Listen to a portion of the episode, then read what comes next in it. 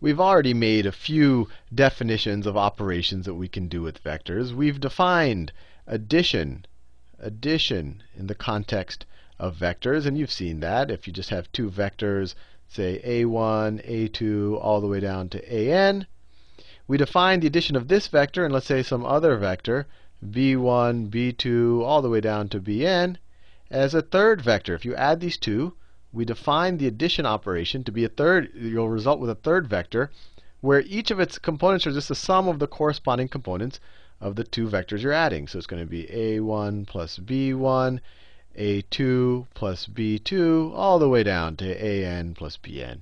We knew this, and we've done multiple videos where we use this definition of vector addition.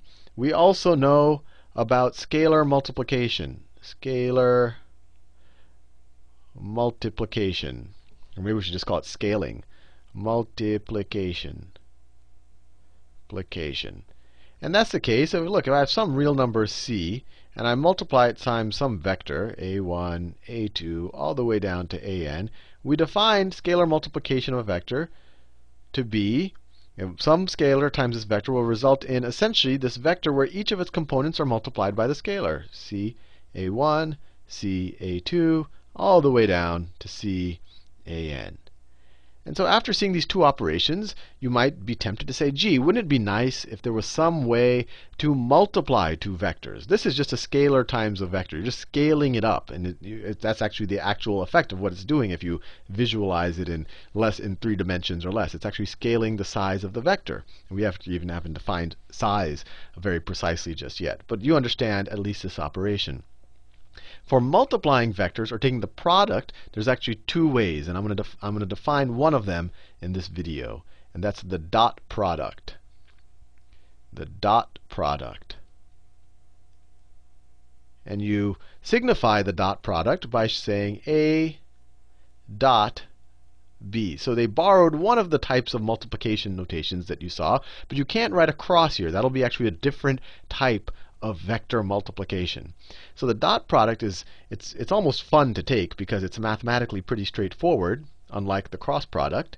But it's fun to take, and it's interesting because it results. So this is a1, a2, all the way down to an.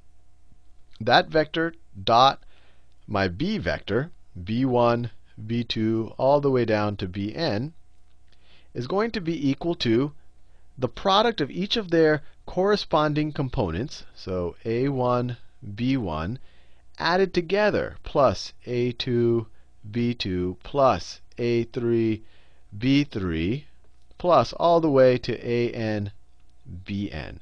So what is this? Is this a vector? Well, no, this is just a number. This is just going to be a real number. You're just taking the product and adding together a bunch of real numbers. So this is just going to be a scalar a real scalar. So this is just going to be a scalar right there. So in the dot product, you multiply two vectors, and you end up with a scalar value. Let me show you a couple of examples, just in case this was a little bit too abstract. So let's say that we take the dot product of the vector 2, 5, and we're going to dot that with the vector 7, 1. Well, this is just going to be equal to 2 times 7 plus 5 times 1, or 14 plus 6. Nope, sorry. 14 plus 5, which is equal to 19. So the dot product of this vector and this vector is 19. Let me do one more example, although I think this is a pretty straightforward idea. Let me do it in mauve. OK, so I have the vector 1, 2, 3, and I'm going to dot that with the vector minus 2, 0, 5. So it's 1 times minus 2 plus 2 times 0 plus 3 times 5. So it equals minus, so it's minus 2 plus 0 plus 15. Minus 2 plus 15 is equal to 13. That's the dot product by this definition. Now, I'm going to make another definition. I'm going to definition I'm going to define the length of a vector. The length of a vector. Length length of a vector. And you might say, Sal, I've, I've, I know what the length of something is. I've been measuring things since I was a kid. Why do I have to wait until a college level, uh, or you know, hopefully you are taking this before college, maybe, but you know, what is now considered a college level course to to have length defined for me? And the answer is because we're abstracting things to well beyond just R3 or just three dimensional space is what you're used to. We're abstracting that these vectors could have 50 components, and our definition of length will satisfy, uh, will, will work even for these 50 component vectors. And so my definition of length, but it's also going to be consistent with what we know length to be. So my definition, so if I take the length of A, and we, we the notation we use is just these double, these double lines around the vector the length of my vector A is equal to, and this is a definition, it equals the square root of each of the terms, each of my components squared, added up. Plus a2 squared plus all the way to plus an squared. And this is pretty straightforward. If I wanted to take if I wanted to take the let's call this let's call this this this was vector b. If I wanted to take the magnitude of vector b right here, this would be what? This would be the square root of 2 squared, 2 squared plus 5 squared, which is equal to the square root of, what is this? This is 4 plus 25, of square root of 29. So that's the length of this vector. And you, you know, you might say, look, I already knew that. That's from the Pythagorean theorem. If I were to draw my vector b, let me draw it. That's my, those are my axes. My vector b, if I draw it in standard form, looks like this. I go to the right 2, 1, 2, and I go up 5. 1, 2, 3, 4, 5. So it looks like this. My vector b looks like that.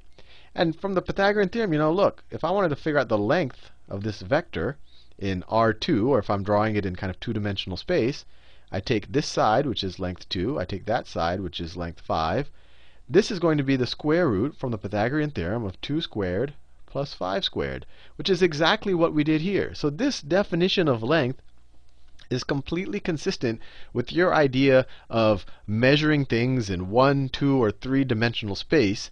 But what's neat about it is that now we can start thinking about the length of a vector that maybe has 50 components, which, you know, really to visualize it in, in our traditional way makes no sense. But we can still apply this notion of length and, and start to maybe abstract beyond what we traditionally uh, associate length with. Now, can we somehow relate length with the dot product? Well, what happens if I dot A with itself? What is A dot A? So that's equal to, I'll just write it out again, A1 all the way down to AN dotted with A1 all the way down to AN. Well, that's equal to A1 times A1, which is A1 squared, plus you know, A2 times A2, a2 squared plus all the way down, keep doing that all the way down to an times an, which is an squared. Well, what's this? This is the same thing as the thing you see under the radical. These two things are equivalent.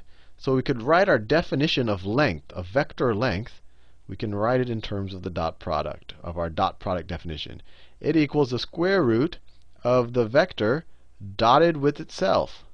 Or if we square both sides, we could say that our new length definition, our new length definition squared is equal to the dot product of a vector with itself. And this is a pretty neat, it's you know almost trivial to to actually prove it, but this is a pretty neat outcome and we're going to use this we're going to use this in future videos. So this is a, an introduction to, to what the dot product is, what length is. In the next video, I'm going to show a bunch of properties of it. It'll almost be mundane, but I want to get all those properties out of the way so we can use them in future proofs.